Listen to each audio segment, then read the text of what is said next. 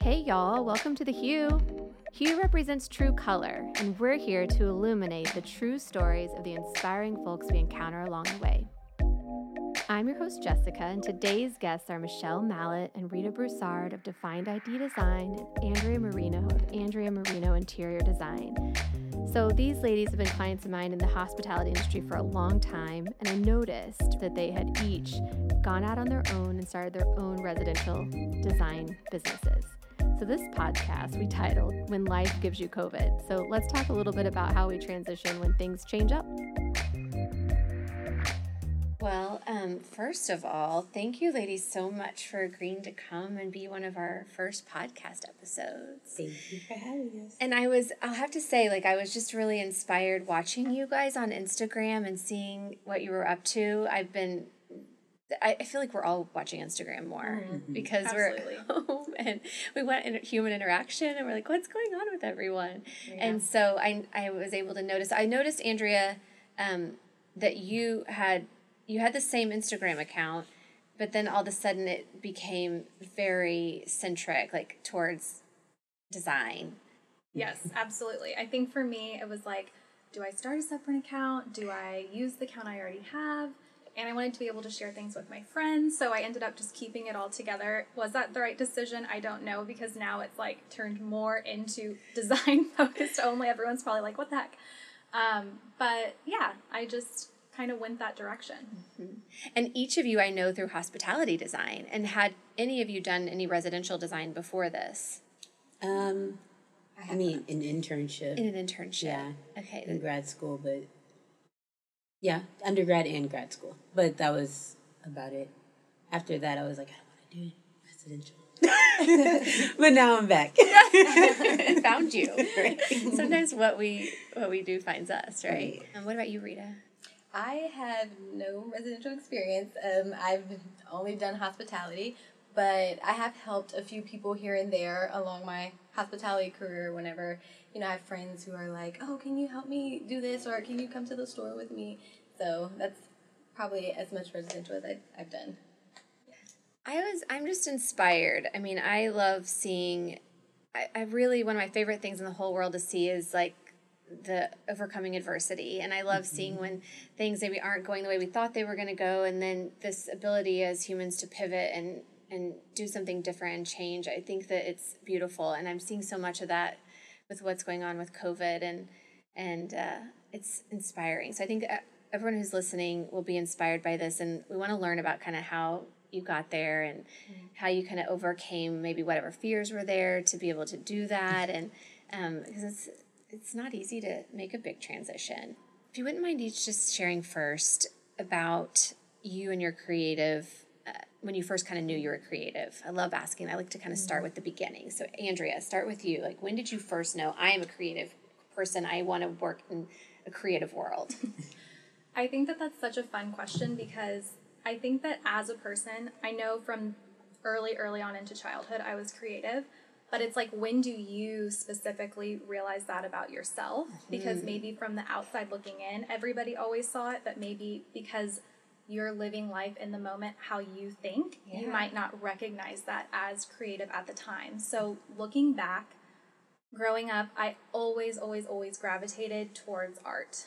Um, and I think when I was younger, it was more focused towards studio art. I remember my mom would tell me, you know, you always loved to color when you were younger, but it wasn't just like coloring. It's like, mom, I need pastels and watercolors, and I'm like six. You know, it's like I always wanted like the next thing that someone probably let me do it once, and then all of a sudden it just it just spiraled from there. And like, I think that I've always had a creative way of looking at the world, and as I got older into high school is probably when I personally labeled myself as creative. I spent a ton of time doing all sorts of art classes from like drawing one to AP Studio Art. Um, I was always sketching, and I actually got a scholarship my junior year, junior year going into senior year of high school. Um, I got a scholarship to the university or the the Kansas City Art Institute, and I spent my whole summer there. And I think that was like a really really awesome time where I realized like I want a whole career based off of art, and I want to design. And I don't specifically remember having like an epiphany of interior design per se, but I know that when I showed up to college, you know, day one and met with my advisor and they said, What do you want to major in? I said, I'm going to study architecture and I want to be in architecture college and, and I want to be an interior designer. And it was like very matter of fact. Like it was just like, That's I, what came out. I never second guessed it. I went there, I never looked back. And I'm so happy that that is what happened. yeah. What about you, Michelle? When was that epiphany for you? I kind of think it's the same. Like, I just grew up in a creative atmosphere. So I kind of just think that it all collided together. Um, and then when I went to undergrad, I um, I went there and I uh, took on studio de- studio art and design first, and then I went into interior design. So I kind of started with an art background. Um, photography, oil painting, everything like that. So, yeah. And what about you, Rita? So I feel like we all really have similar stories. Um, so of course, growing up, I was always that creative person, and when I realized I was in interior design, I I knew I liked little spaces and like I liked doll houses and stuff like that. And so then I started to make my own little, I guess, houses with shoeboxes. So I would like get like some acrylic paint and paint the inside of it, and like use some of my doll toys and stick them in there. perfect. Yeah, it was. It, it, uh, it was You built a city. Yes, yeah, yeah. I was trying to build some stuff. You know, I was trying to make with what I had. Yeah. And so, um, yeah. So then that's how I knew like I liked architecture and like you know interior spaces, and then I started to, um, you know, like do research on it because you know there's no designers in my family. Like I didn't really know much about architecture and interior design. And so then I started doing research about it, and I was like, okay, this is what I want to do. And so, you know, in high school, I'm like, I want to be an interior designer, and everybody, you know, wants to do all this other stuff, and I'm like the only one, like interior designer, like what? What is that? You know? And so, um, yeah, so I did that. Then I went to college, loved it, and I always knew that I wanted to work in hospitality at first. And so that's why I tried to make my way in the hospitality industry. And then I'm like, no, let's switch over to residential. so, yeah. Yeah. It's But a good transition. Yeah. I mean, and it's and it, it's, people are in their homes right now more than Yeah. ever Yes, because they have to be absolutely. they're Exactly. looking around and they're going, I don't like that sofa. Right. Maybe that fireplace needs a new facade and whatever it may be. They're wanting to change things up. So this is, I think, a really smart transition.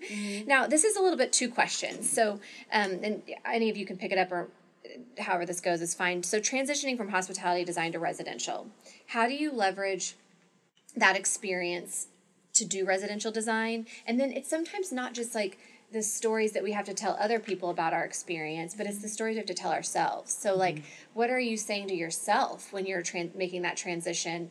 I can do residential, and here's why because they, they mm-hmm. are very different. Mm-hmm. So, how's that process going for you guys? I think for me, you know, being in hospitality, what I loved so much about it was that you got to touch so many spaces. So, you know, you could be designing anything from a guest room to a restaurant and bar to a spa, etc. And so, just having all of those experiences and the challenges or the things that come along with designing those spaces, like so much of what an interior designer does is problem solve, and like you literally learn a big lesson each project that Yes. you do. Um, and so I think just like extending into residential, that's just like an extension of that learning experience. But I will say, like, for me personally, what I've experienced so far, it has been a pretty seamless transition in the sense of it's the same skills and the same steps. You're just tailoring it to your client. And in this case, it's in their home. And you know, when you design a space like a lobby or a lounge, like th- those very much, um, or a guest room even, that's very much like a residential feeling space. And so that transition kind of goes hand in hand there. And the same can be said for, um, like in a hotel when you're doing a restaurant, you know, that could translate to a kitchen or a dining experience in someone's house. So I feel like so far it's been a really nice transition. Here's another kind of add on question though. Does it feel like a different client interaction? Yes. Yes. Okay. For Yeah. sure. It's definitely a, a different client interaction. Because you Um, work with the, when you do a hotel project, your client isn't necessarily the owner. Right. Right. Okay. Yeah. Yeah. I think that would be the biggest di- difference. And I think having um, a few internships in residential kind of prepared me for that because I bet. I I didn't know until my last semester of grad school that I was even going to go into hospitality. I thought I was going into sport entertainment design. yeah, I was going to go into sporting and entertainment design.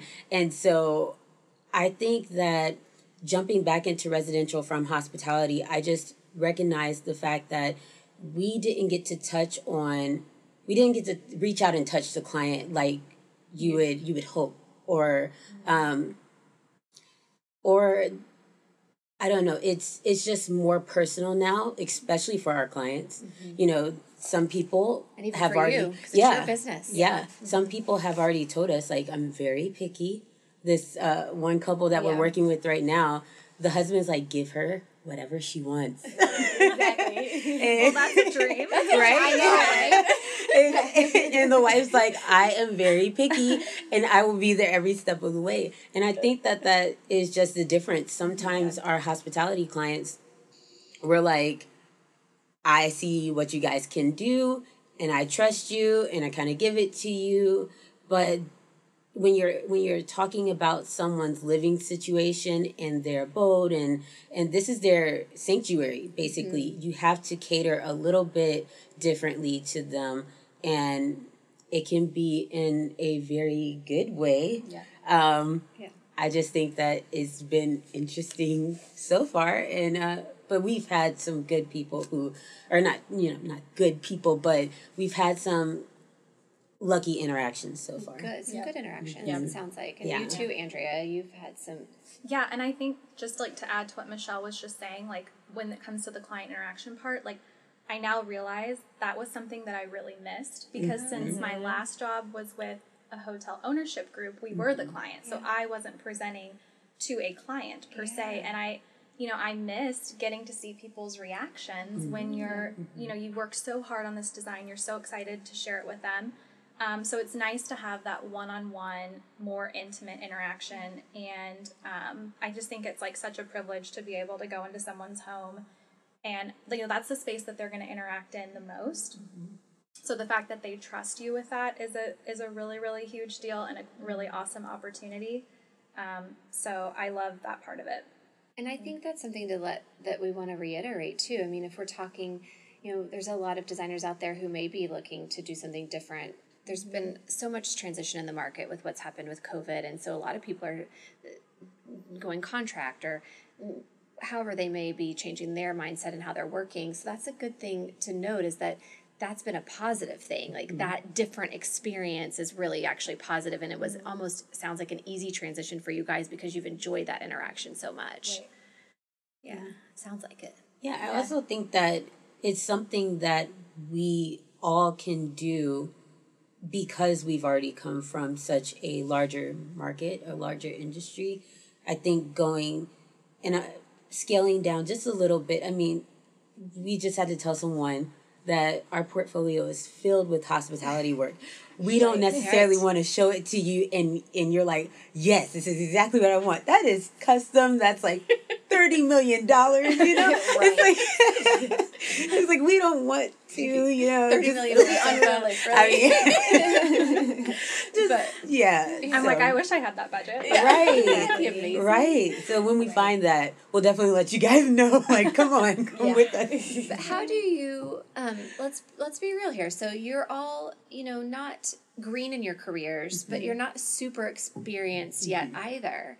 And so, how do you sell yourself to a prospective client who's like, you know, maybe wanting an interior designer who's done residential design for, you know, has maybe 20 right. years of experience. Right. So, how do you sell yourself to that prospective client?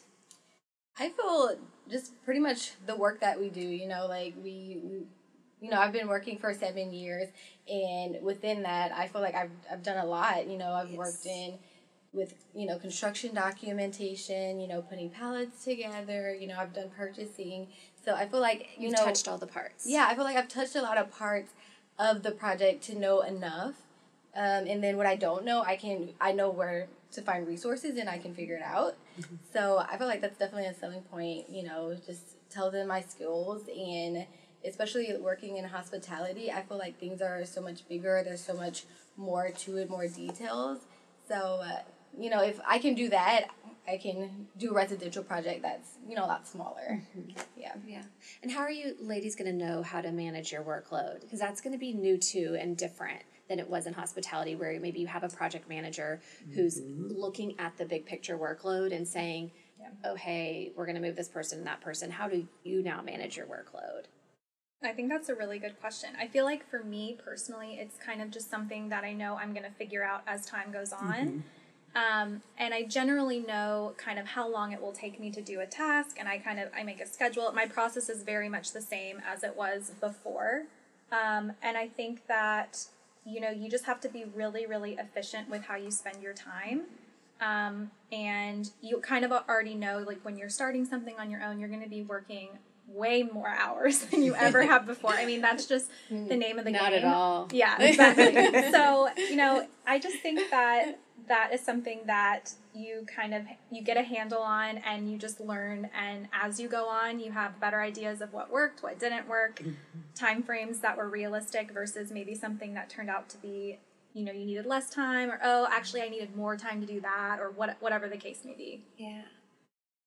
Yeah, I I completely agree with that, and I think also because we've hmm, we've kind of I I think it helps that there's two of us. Um, I think that we can kind of dedicate more time to certain parts of you have a project. strengths and you have a good partnership. Yes. Yeah. Yeah, I think that that's very helpful.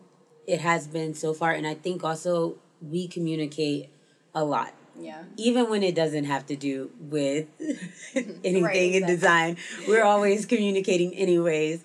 But it does help knowing that like I can count on her to get something done, and same for you know I would I would hope that she can count on me to get stuff done, mm-hmm. and know that we kind of build our schedules together. Sure. I mean, And- I think also like with Andrea, I mean, you're going to have your partners too. Yeah. You know, be it your print room or mm-hmm. you know your reps or eh, whoever. So you'll have even though maybe you don't have a business partner, you're going to have.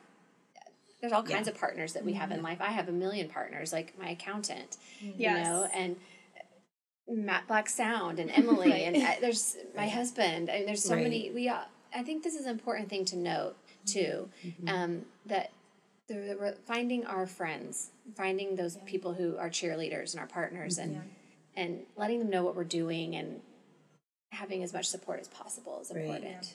I know Yeah. for me, like going through this transition, um, and since I don't have a business partner, it's interesting because I rely so heavily on my mentors and my industry friends. And, you know, there's so many smart, amazing people out there that I look up to who have been super, super helpful during this transition. And I think it's just important to build community. You know, when you're used to having a team around you and you can like turn to the next person next to you Right. and ask a question, it's like, well, now that situation might look a little bit different for me, but I have amazing people in my life that have been super helpful. I even, very random, but reached out to a girl. Um, she crossed my path via Instagram. She's in Atlanta, had recently started her own firm. And it was like at a point where I needed to kind of, I wanted to pick someone's brain on a few mm-hmm. things. And so I reached out to her, and it turns out it worked out great. And now we have a monthly standing call between the two of us where we go over like challenges we're facing or how do you how do you do xyz or how this isn't working how can i how can i troubleshoot this and it's just so nice to build community and to have somebody to bounce ideas because i feel like in design collaboration just makes good ideas even better ideas Right. so i mean i think you know if you're like me and maybe you're starting something new and it's just you it's always good to lean on others Andrea, I think that is such an important thing to note. I have a rep friend in Minneapolis, Marcy, and she's just a mentor to me and someone I really look up to and admire how she runs her business. And she's been instrumental for me in some of the things like navigating contracts and mm-hmm. and and also sometimes what you've said is really powerful too because this person's in another state. So when I grew up in a family business, I always mention this, but my my father was a member of a network of um, people who had similar businesses to his, and they got together once a year and just shared ideas. So when you're not in the same city and technically in competition with one another, you know you're a little more free to share ideas sometimes. Exactly, yeah. And you're like, it's no problem because we're working in totally different markets, and but here's what's working here, and and you can really be candid about those challenges and say, I came across this. And so The Hue is brought to you by Pholio. Located in the iconic Meadows building in Dallas, Texas, Pholio is a boutique rep agency which seeks to connect interior designers with creative resources. We would love to connect with you in real life. Please visit our website to set up an appointment, pholioco.com, and follow us on Instagram at pholioco. on challenges. I love to hear about challenges. They're my favorite thing because I look back at my life and I think, I think I'm thankful for my challenges because it's Yeah. those darkest moments that the brightness came from. And so, tell me about tell me about a challenge that was like whoa, and that you know really shook you and and it and, how you kind of overcame it. And it could be a part of this whole process that you're in now. Can it there- be before this? It can be before this. I want. Okay. I think it's inspiring to hear about challenge. Well, I had a big challenge in grad school. Um, I went to Florida State University, Yes. Go and Gators! Just kidding. Jessica. I'm telling Anna. oh, that's right. Adrian and I went to OU both together. went to well, not together. I went about ten years after her, but her mother-in-law and I we we understand each other though. Okay, Right, so she's right. a gator. I'm, yeah, but um, I was the only black student in my department. Yep. and um, I kind of had a lot of difficulty maneuvering around that because I didn't feel like it was an issue, but I had a lot of students feel like I didn't deserve to be there, and they were very vocal about it. And um, I had also a few a few professors who just thought that this was the avenue that I needed to go. I needed to move to Atlanta, and I needed to do small residential design, and they were was- writing your path for you. Yes, yes. Okay. And um but I was getting great grades. I I had a, a lot of challenges though because I had people trying to push me out. And um when I feel like I overcame that is when I got a job here and it was in the hospitality industry. Look at me now. Right, All you right. students. Let me it- send you my portfolio. yeah, and, and I have a I have a lot of people who reach out to me now, Uh-huh. and they ask me about hospitality or ask me, do I know of anyone hiring and and things like that. It's just it's So what- crazy how the circle. What year was that? This was in 2015. I graduated in So in 2016. 2015, you had students that were vocal with you because of your race, about you belonging in a program. yeah. So how? So, but when I, I think of you, Michelle, I think of this beautiful woman with a big smile on your face, and you greet life with a big smile. Absolutely. And so, was it? It's just no one can like fight with that smile. I know. so, how did you overcome that? Um, Besides, just I mean, you overcame it by success, but the day to day had to be tough. So, what did you tell yourself day to day? I think that well, I had This a best important. friend. Yeah, I had a best friend there who was not out, outgoing like me. Okay. She was the complete opposite. She was like, just don't talk to them. Don't even look at them. you know, like, yeah, she's like pulling my hand, like, let's go. Why would you even Try. Why would you even like get into it with someone? And I'm just like, I have to, I have to let them know, like, I'm not a threat to you. I'm, uh-huh. I'm a good person, and you know, like, it made me want to like hug somebody and be like, why do you not like me? But, but instead, I was like, I'm just gonna do my work, and each day, even if I was upset or whatever, I I have my older siblings, I have my mom, I have my friends who are all rooting for me and literally everyone was like you're amazing. Your your renderings like my my now husband, uh, boyfriend back then, all he knew was the word rendering. And you would- so he would throw out rendering. Your rendering looks amazing, and I'm like, This is a scheme. that is right. It's actually a palette. Um, these are fabrics, but thank you. Uh, so I think that just hearing those words from people, just like Andrea was saying, community. You need people that you can can really go to, run to, and can embrace.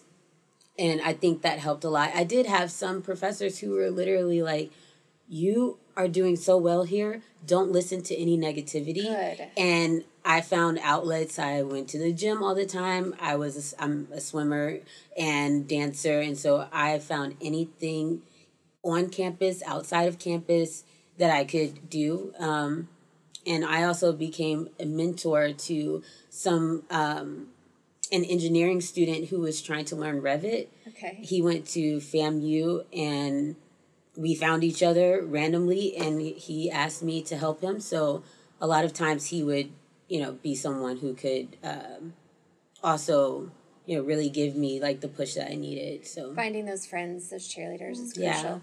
Yeah. So what are we going to do now? You've brought up an important, relevant issue that's going on in the world right now. We have this opportunity to make a change in the way that we've been living, and and so that these experiences like you had in college don't happen again. You know. So how? What are we going to do better in our industry? I, I want to ask all of you that. How can we do better?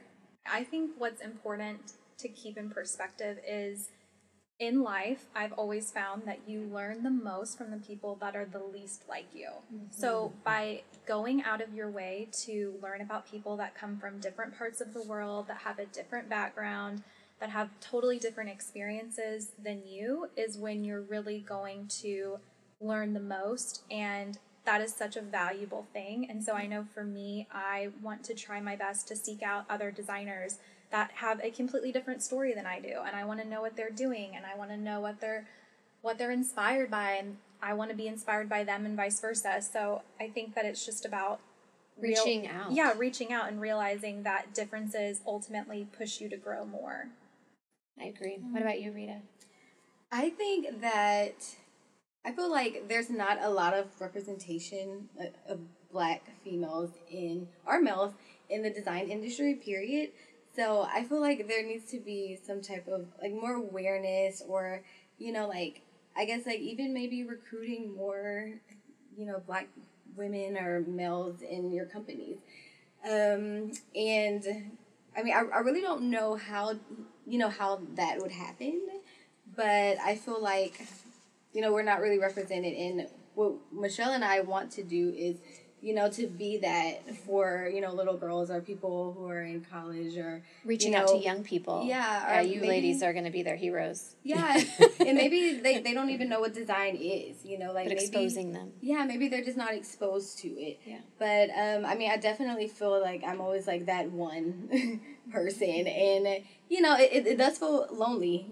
So, um, yeah, I feel like that's something that we want to do. Just reach out to people and just expose them to design and let them know what it is, what it's about, and you know, like And that's it's, kind of it's a fun career. And that's kind of powerful too, even just a friend that is of a different race than you and just acknowledging that, hey, I know that I'm a different race than you. Can we talk about mm-hmm. that? Mm-hmm. And, Right. And I want to hear about your experience and how that shapes how you work and do, right? Exactly. And that's okay. Maybe some people are a little scared to do that because they think so. they they don't want to be hurtful or offensive. They don't maybe even want to acknowledge the difference, but the difference is the beauty.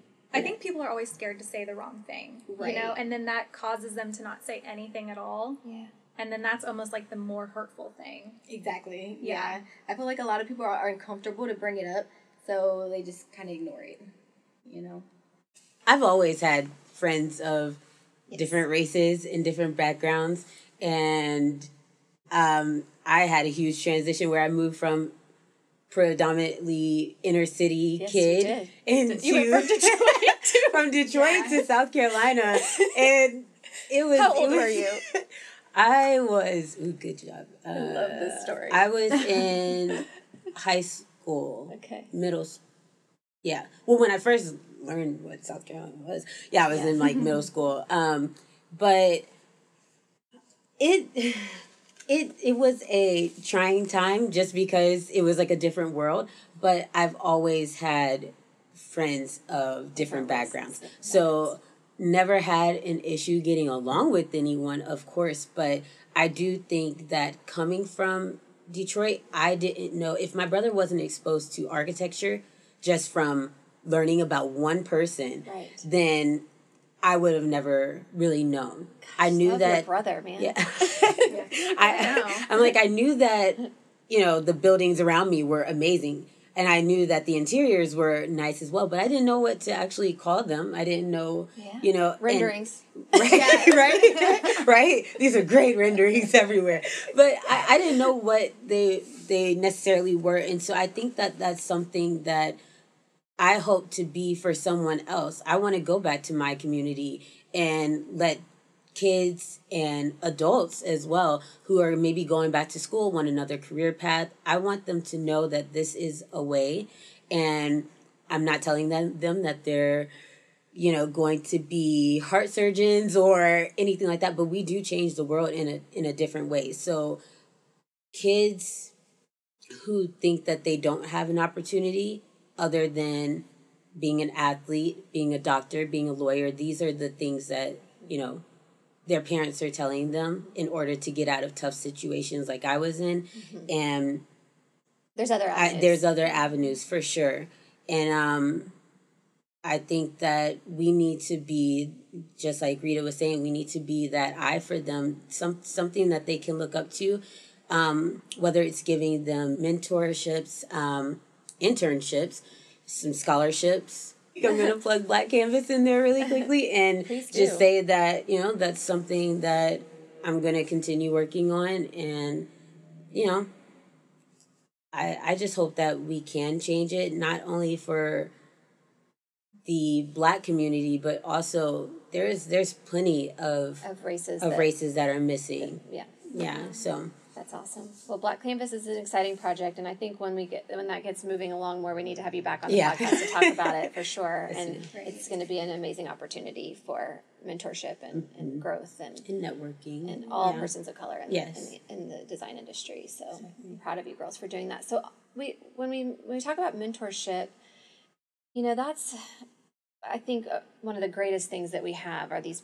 We have our partners. We have those mentors, those people I have that I can I can call. I mean, I love it. I know they're going to give me trusted wisdom from mm-hmm. experience, and and I think of those people and I'm like, they have such a legacy. You know that mm-hmm. they have a mm-hmm. legacy, and that legacy is strong woman, honest leader. You know, sh- whatever it may be. So, what is what is the legacy of your businesses? I always love to talk on legacy. What's the legacy of Andrea Marino Design?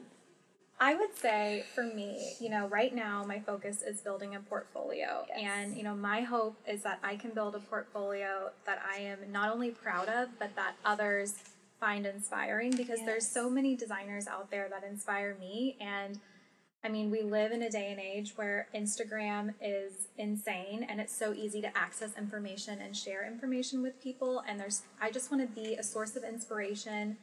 Um, and hopefully, you know, I can, I can do that and then I can grow it into something bigger. Like I would love to design a product line. I would love to write a book. I would love, love these dreams. Like there's so many, yeah, I feel like there's so yes, many endless possibilities with interiors and it's like you know, one of like my favorite quotes is if your dreams don't scare you, they're not big enough. And I feel like that is so true because you know, they should scare you mm-hmm. because nothing good in life comes easy. Like everything, you have to push boundaries, you have to take risks.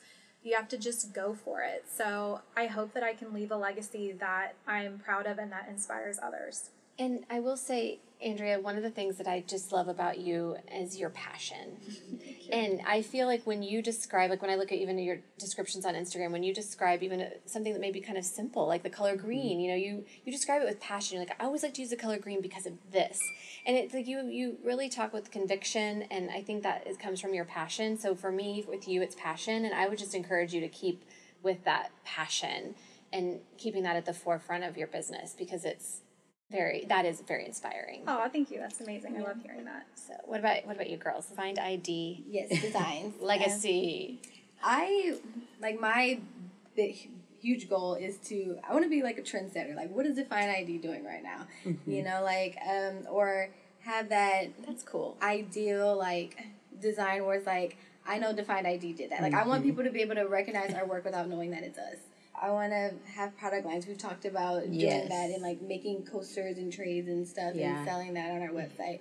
Like we we want this to be a just yes starting out a design firm, but we want it to be a brand, right. you know, and we want it to be bigger than us and something that our families and our you know like grandkids can have, you know, like mm-hmm.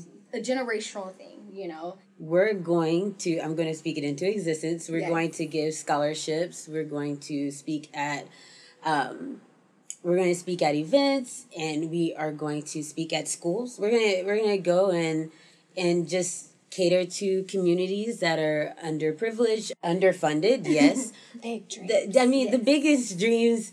I I'm like they're they're not even they're not even in there yet because I feel like That's a everything's good point too, right? Yeah, Yeah. That- evolving. as Yeah, every- yeah, yes. yeah, yeah, absolutely. That we have to just keep moving forward, and Exactly. and then all the good things will come. Yeah. So now, how what would you say to other people who are listening who are maybe in between jobs, or maybe maybe they've been working at a restaurant and the restaurant closed, mm-hmm.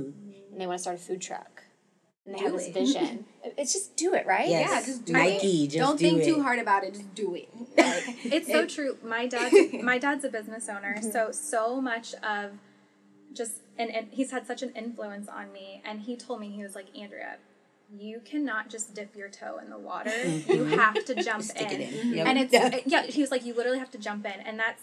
So it sounds cheesy, but it's so true. Like if you want something to happen, you have to take action. And I mean, I would just say that you know it's so scary to put yourself out there, and it can be really overwhelming. But And like vulnerable. Yes, Mm-hmm. but everything's perspective, and like every successful person out there, at the end of the day, they're just a person and they're just a human, and there's nothing that they have that you don't have. They just took action, I love that. literally. Exactly. And, Yeah. There's and no- nothing they have that you don't have. and Yeah. You honestly, have you, like- which is even better. what I'm learning is like there's so much like reward on the other side of fear. You just have to do it. So just just do it. that reward on the other side of fear is motivating too, right? I mean, Right. I think about little steps that, that I've taken with this business, and there was a lot of fear, and and starting this agency, and um, even doing the podcast. I mean, I almost even wanted to cancel it. I had this over the weekend. No, I mean, it's all about right. I was like, what am I doing? Like, no, but I think I think it's because as a creative person, when you are coming up with these ideas or concepts or designs, it is so scary to 'Cause people put might it, think that they're yeah, crazy. to put yourself out there. It feels so personal, Definitely Yes. but you have to Yeah. just sound out the noise Mm-hmm. and remember your why and and just and telling the story. yeah, and just be authentic Right. to yourself. And you know, recently I've been watching like mas- masterclass, and it's such an interesting thing to watch people that do other things than you. But like one of the things I keep hearing is people saying like you have to stay authentic to yourself and your brand, and you have to sound out all the background noise, and that's so true. One of um, one of the quotes that sticks with me lately was uh, um, Michelle Obama's documentary, and she said to these young women, she said, um, "We like to focus on stories, not stats." I'm gonna get like emotional, but I watched her. I love I that. watched it on Sunday again, and I, I and that just struck me so deeply. And I said, "That's why I'm doing the Hue because these are stories that need, deserve to be told, and it's stories, not stats, because we're all humans sitting here living life and." These stories have shaped us, but they can shape each other. We're all going to leave here a little bit different mm-hmm. because of this conversation, and then hopefully, you know, people listening will take something from it and do something awesome too. First thing that comes to your mind, I do want to ask each of you favorite architect or designer. Rita. Nikki Chu. Ooh, okay. Corey Jenkins. Sarah Bartholomew. I don't know any of these names, which is awesome. I love it. I'm gonna get them all, and we're gonna put them on the website. And Yes, yes, that is the best. So, um, I like. I drew a blank. I was like, ooh. um, so okay, I love to cook. It's just my passion. It's my happy place. It's how I share cooking. love with others. How I heal and find my happy place. So, Okay. your best dish or your favorite dish, Andrea? Mm. Okay, so I will admit, I did not cook often pre-COVID, but now post-COVID, Quite the chef, aren't you? or well, I guess we're, we're definitely still in it. But I would say that I have made, I have cooked more than I ever have before, and I've had so much fun doing it. The best dish I have made has been these Cajun remoulade crab cakes. I'm not kidding. This is like something that I would make if the most important person in the world was coming over. That was like my, my best dish. and I think I have to go with that as my answer. Okay, well, we Okay. need the recipe. Right? Yes, Okay. I'll send you the recipe. Okay, I want that recipe. I just want to come over for it. Yeah. I don't even want to. I'm just joking. Good point. I mean, if Michelle came over, I would make it for her. Thank you. What are you making, Michelle? Um, I mean, I've always been famous for my macaroni and cheese, baked macaroni and cheese. What? Her How Her did I mac and not know is this? and she does not share the recipe. Yeah. So, I don't know. It was my grandma's recipe, then my mom's. then you know it's and- going to be good. Yeah, it's like old, Okay, like that an is old recipe happening, that has and there's everything. like six pounds of butter. Perfect. yeah, yeah, yeah. Lots Okay. of cheese. Yeah, I'm like mm, heart attack maybe. I'm just joking. You won't. Rita, what about you? Mine is crawfish etouffee. It's my mom's recipe. and it's really- Etouffee. Yes. Yum. And you probably make your I'm own so hungry roux and No, I, I actually don't. It's like yeah, you buy all the ingredients in the store and just mix them up. oh, well then yeah. we definitely need that recipe. Yes.